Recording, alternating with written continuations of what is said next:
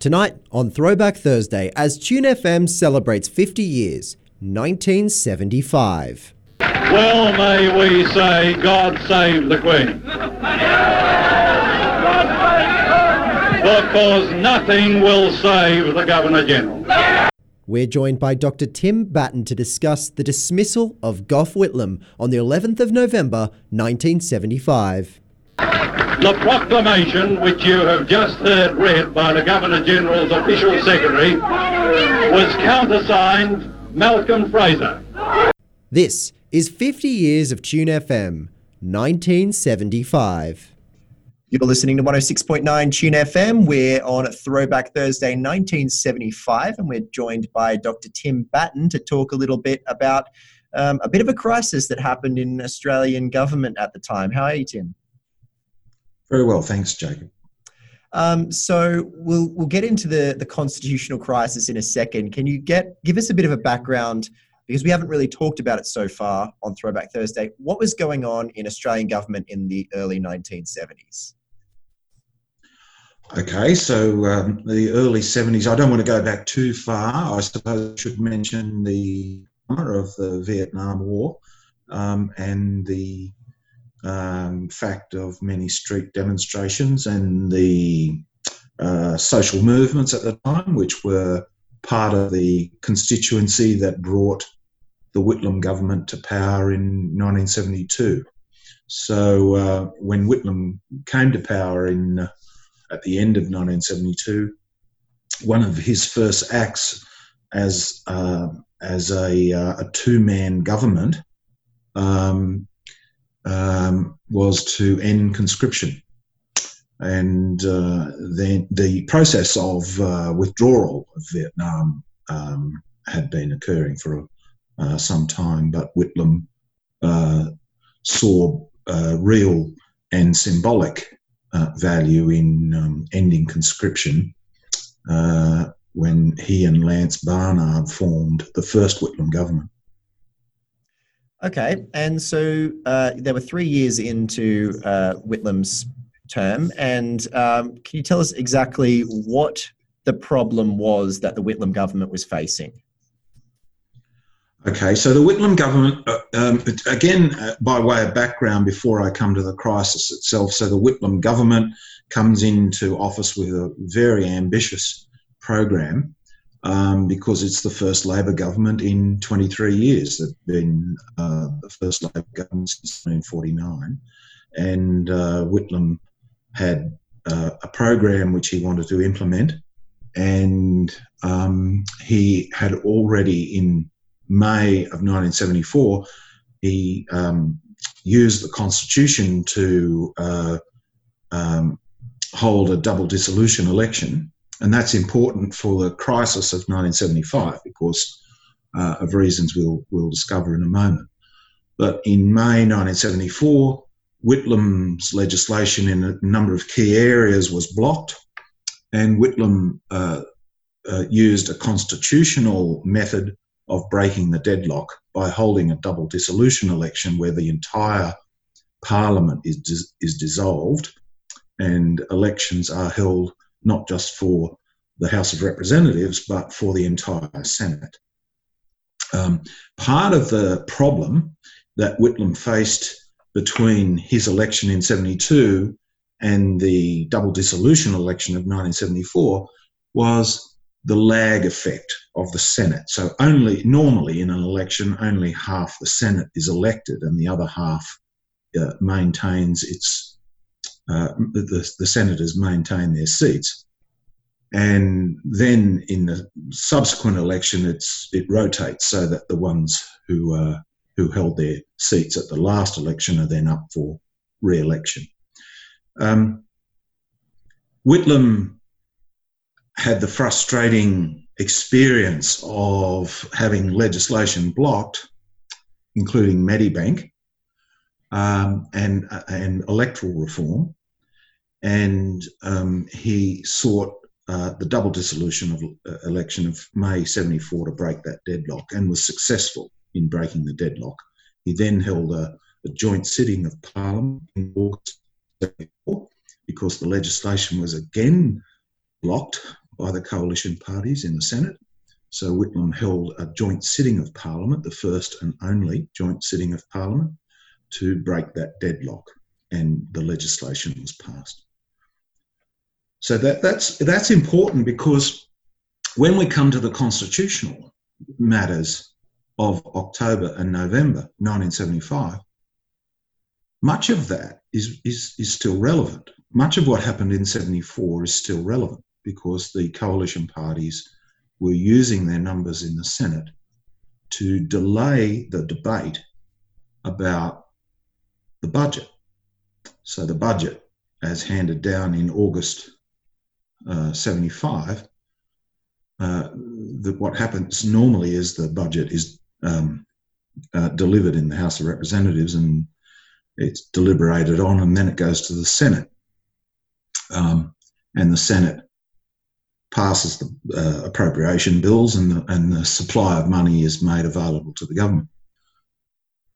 What the coalition parties under the leadership of Malcolm Fraser did in October uh, 1975 was to delay debating the matter of supply. So they didn't refuse supply outright, they delayed uh, debating it. In other words, they just put it off, kept putting it off. Um, and it was then uh, in October 75 uh, that Malcolm Fraser saw that because the government was becoming unpopular, the Whitlam government had a number of scandals that it was dealing with, most notably the loans affair. Uh, Fraser saw an opportunity for himself to block supply by delay.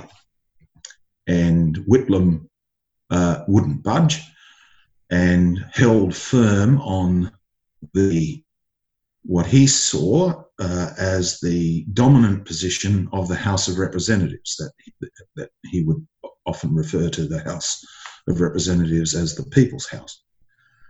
And um, so Whitlam saw this as a uh, as a as a threat, quite rightly saw it as a threat to the legitimacy of his government. So he held firm, and there you have the setting for the crisis that occurred in October and November 75. So, what did it all boil down to in October and November? It had all come to a bit of a head with, uh, with uh, as you said, the coalition blocking the budget, and then um, something happened that had never happened in the history of Australia and hasn't happened since. Right. So, um, as I say, in October 75, Malcolm Fraser took the action he did because he thought um, it would be a popular move. But what was occurring uh, as, as the weeks went on was a decline in his popularity. And in fact, um, popular um, opinion shifted. And the more that Whitlam argued his case, that the Senate didn't have the right to do this, uh, the more that public opinion shifted in his favour. So um, by the time leading up to the crisis on the 11th of November, by the time, uh, by the rather in the lead up to the dismissal on the 11th of November, it was something like two thirds opinion was against what Fraser was doing. The matter was really essentially not a constitutional crisis at all, and Whitlam held firm to this. That it was, in essence, he said, and I think he's quite he was quite correct to say it, that it was a political crisis. That what in fact was occurring was a a fight over uh, the Senate, the Senate's right to do what it was doing versus the the right of the House of Representatives and the and the um, higher authority, if you like, of the House of Representatives versus the Senate. And of course, all of this occurs with um, a debate about conventions. And it's very important to see the role of convention in being able to interpret the Constitution, because the Constitution says nothing about conventions. But in order to make Australia's system of government work, indeed any system of government work, you need to have well established conventions. So, um, and then it becomes a fight over, over the authority, if you like, of those conventions. So, those who are supporting the actions of Malcolm Fraser would often talk in terms of the government that uh, is refused supply has to resign or call an election. Well, that's that's that's a convention of some standing, but it but it has nowhere near the weight of the convention that Whitlam was citing. So Whitlam's convention that he was citing was that a government which loses the confidence of the House of Reps must resign or call an election. And that's important for what happened on the afternoon of the 11th of November, because what happens, of course, in this is that Whitlam was depending on another crucial convention when he was advising the Governor General, John Kerr, of what Kerr's responsibilities were. So Whitlam took Kerr into his confidence. In fact, on the day of the 11th, when Whitlam went to see the Governor General, he had made an appointment, uh, an appointment to see John Kerr um, to advise him of a half Senate election um, to break the deadlock. So this was rather like Whitlam's um, um, strategy in 1974 to, and he used this as his last resort to break the deadlock. Um, Whitlam was going to advise the Governor General, and the Governor General knew this because Whitlam had told him. In fact, Whitlam had sent him a draft of his advice before he went to see him on the 11th of November. He'd, he'd advised him of his um, intentions on the 6th of November. So Kerr had plenty of notice. And just as Whitlam was about to give Kerr the written advice for a half Senate election on the 11th, John Kerr handed him the notice of um, dismissal. Now, this breached a crucial convention. This breached the convention that the Governor General as the monarch in Britain would do, must accept the advice of his, or in the case of the monarch, her elected prime minister. Kerr breached that convention. Whitlam saw this as an outrage that not only did he not accept the advice of his elected prime minister, he was meeting in secret with the leader of the opposition and taking advice from the leader of the opposition. And he was also taking advice from the Chief Justice of the High Court. And as we know in the recent research conducted by Professor Jenny Hocking from Monash, he was also taking advice from Anthony Mason, who was a Justice of the High Court and, a, and later in the 1980s, the Chief Justice of the High Court of Australia. And all of that was done in secret. So there were these shocking breaches of convention. Another, another breach of a convention was, and this gave the Fraser coalition parties the numbers in the Senate to pull on the blocking of supply in the first place, was that when a senator uh, resigns or dies in office, the convention in Australia is that he or she will be replaced by a person in the same political party. And in 1975, one senator, uh, Lionel Murphy, resigned and took up a position in, in the High Court. And another senator, another Labor senator, Bert Milliner, in Queensland, died. And in each of these two cases, in the case of Lionel Murphy, the New South Wales government appointed a, a non-Labor person to to fill that casual vacancy, and in the case of the, the Queensland government, the, the government appointed a non Labor person to fill that casual vacancy as well. So you see these breaches of convention going on, which allowed the crisis to occur in the first place, and then you have the crisis itself where there was a convention. You've been listening to Throwback Thursday 1975. Elsewhere in 1975, the war in Vietnam came to an end at the end of April, as a series of events led to the fall of Saigon. During the previous month, the North Vietnamese army began an aggressive campaign against South Vietnam, and by the end of April, North Vietnam took Saigon. After realizing that it would be impossible to defend the South against North Vietnam, the South Vietnamese president resigned, and South Vietnam surrendered unconditionally to the North. The United States' involvement in the war ended on the last day of April after about 20 years, as the last American military members escaped in helicopters taking off from the US Embassy in Saigon as part of Operation Baby Lift. You're listening to 106.9 Tune FM. This is I'm Not in Love by 10cc.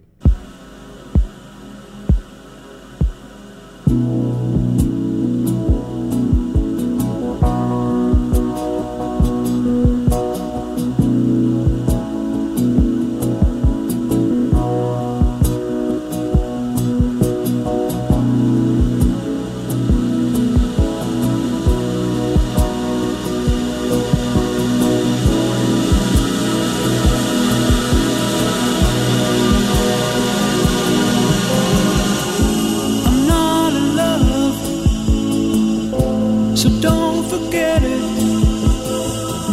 It's just a silly that.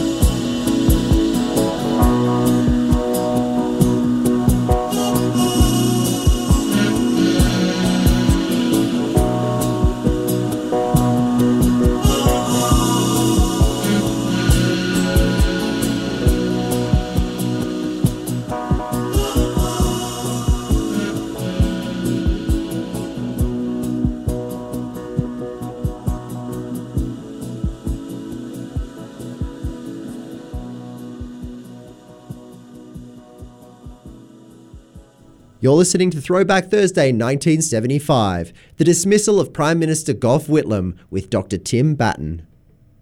So, what was the public's response immediately after Whitlam's dismissal? Immediately after, the public's response was very much in support. So, it hadn't shifted from its strong support for Whitlam, or rather, it'd probably be safer to say its opposition to what the opposition was doing. Um, so the Whitlam government had its problems, but the overriding sense uh, in the public was um, we don't um, agree with everything this government is doing, but this is not the way uh, to um, to deal with any of the problems that the government is having uh, by by just simply throwing it out um, halfway through its term. So um, so that that kind of mood lasted. Historians um, debate this, but my own view is that it lasted for about a week, and then the mood shifted. And by no small measure, the mood shifts because of the power of the Murdoch press at the time. Um, and um, so between um, middle of November um, and when the election was held on the 13th of December, uh, the mood shifts um, enough uh, to to remove the uh, Whitlam government to, and to, to result in the uh, uh, emphatic victory that uh, Malcolm Fraser was able to secure.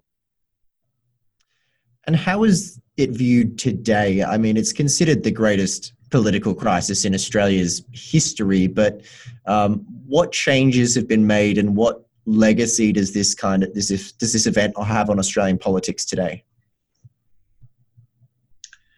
Um, that's a very good question. It um, at, at at one end of the spectrum um, of of opinion about relevance, um, th- there'd be a view that is not relevant at all. Um, I, I take a very different view. Um, um, and and the reason I take a very different view is it's it, it's the first time that um, you, you could point to a clear example of where mediating institutions um, uh, are not used in the way they ought to be, and indeed they are weaponized. You, you see, Whitlam was a supreme constitutionalist and a supreme parliamentarian and he had faith in these both these institutions, the institution of the Parliament and the institution and the Constitution itself. So he saw these these institutions as crucial, and indeed he saw them as being able to provide the way to deal with the political crisis. So let's go back a step.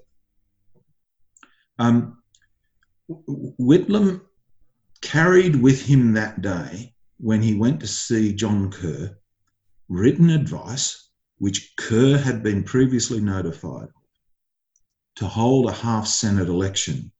This wasn't some sort of Mickey Mouse caper that Whitlam had cobbled together. A half Senate election was due before mid 1976 in any case.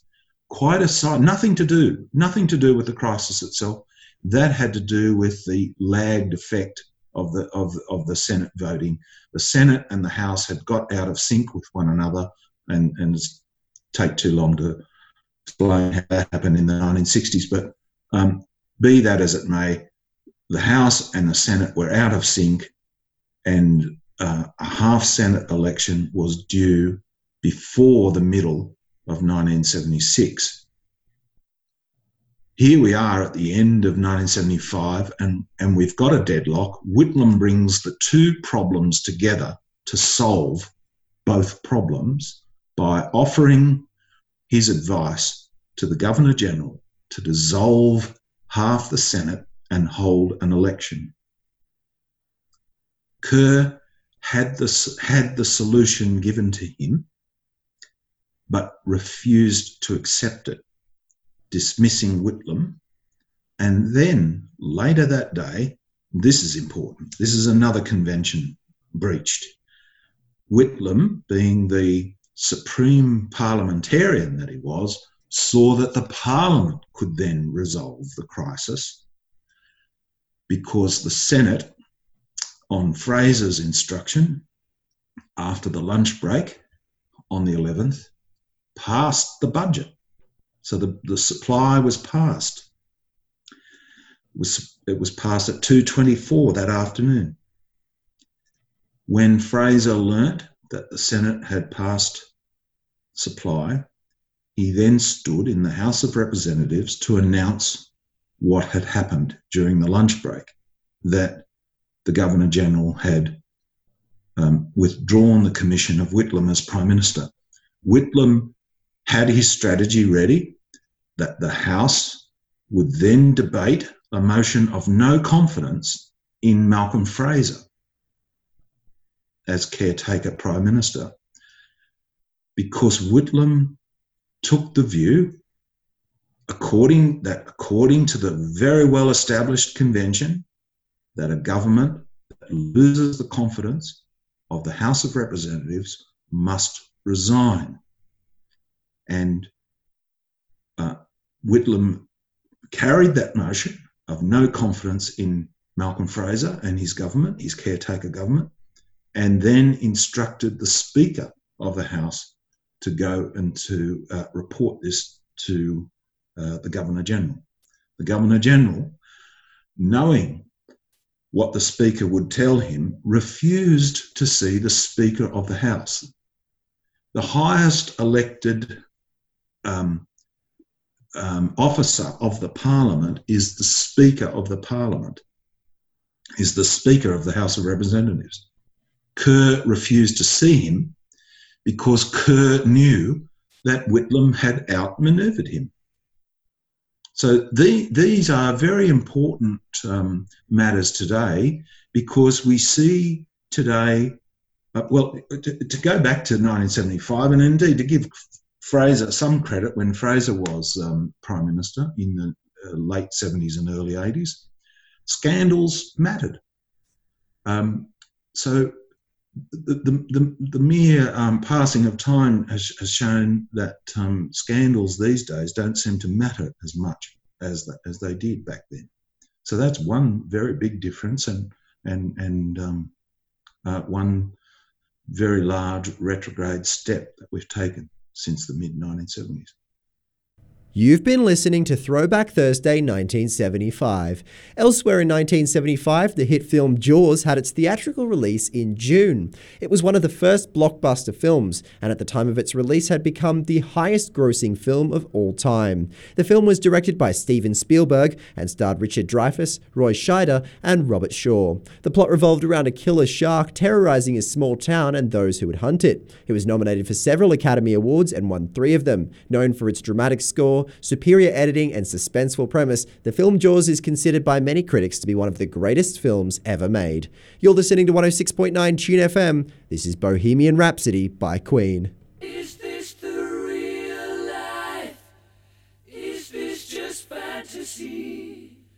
Caught in a landslide, no escape from reality. Open your eyes. Look up to the skies and see. I'm just a poor boy. I need no sympathy. Because I'm easy come, easy go. Little high, little low.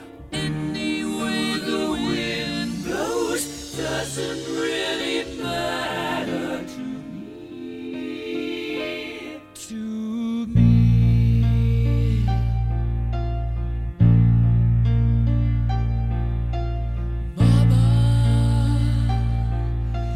Killed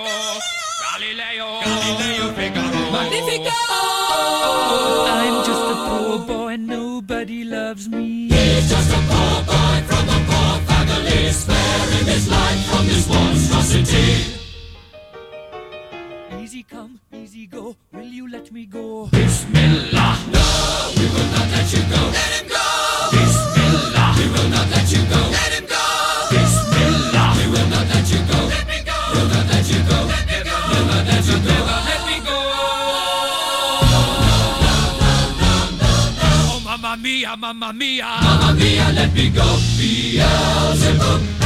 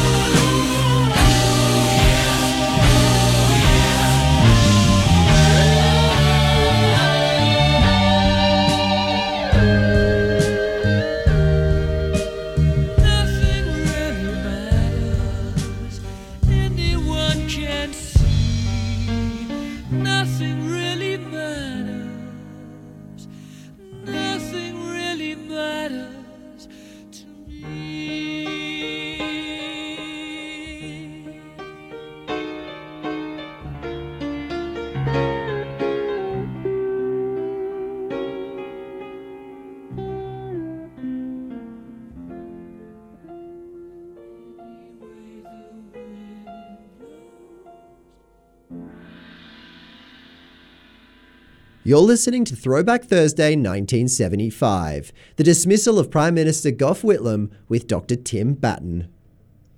What do you think are the chances that something like this on this scale could ever happen again? I mean, we've seen um, as, as close as you can get to hung parliaments and um, different parties holding the Senate as the House of Representatives.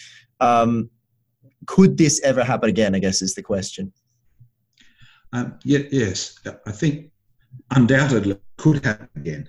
The the some folks seems to be that um, because they they psychologise the events of 1975 instead of putting tha- those events in their proper political context. And those who psychologise it tend to look at it as that well, there were three very stubborn men who uh, needed their heads knocked together, and um, and that could never happen again because the likelihood of three such individuals ever uh, uh, holding those um, offices uh, would you know so small as to present no uh, real likelihood at all. That's to just simply misread the events of 1975. The events of 1975 come about because we had a, an opposition, a coalition at the time, that simply refused to believe that the people had the right to elect a Labor government. Um, they um, took it upon themselves, and they, I'm not making this up, some of them have actually been quoted as saying that, that, that they saw their role in opposition to, to overthrow the government at the earliest possible opportunity. So Reg Withers was, was someone who took this view. Um, Malcolm Fraser certainly took that view. So we have to see the events as essentially um, about politics, not about individual um, egos. This was these were um, events that took place because of the politics of the time. And the politics of the time were very much imbued with a contest, a contest of ideas, a clash of ideas about um, what governments would do, the role of government um, in a in a mixed economy and a society that um, was was um, you know um, split down the middle about the role of government. And um, could that happen again? Yes, it could happen again. Um, and my view is that we, we've never really sorted it out as a society. We've never really wanted to have the debate in a full blown um, style about the the matters that were raised by the constitutional crisis of 1975, or the what I'm calling the political crisis of 1975. Just quickly, um, before we finish up, you mentioned a little bit earlier about the power of the Murdoch press and how that really influenced the outcome of the election after the crisis. Um, do they continue to hold that power today without going into too much depth about the media landscape? Yes, yes, they do. Uh, if anything, it's increased, and the and the media in Australia has become even more concentrated and it's um, often cited as the most concentrated media ownership in the Western world. Um, yeah, uh, although there are things that are different now. We've got social media um, where we didn't have that before. And so while it's true that Australia's mass media uh, or conventional media is uh, the most concentrated in the um, in the advanced world, um, uh, it, it's a concentration that fewer people are subject to, if you like. So uh, there, there are alternative media now uh, that exist, which were um, um, unimaginable, really, in the mid 1970s. All right. Well, thank you so much for joining us and discussing what was a really interesting uh, period in Australia's political history. It's been a pleasure to have you again. You're very welcome, Jacob. Thank you.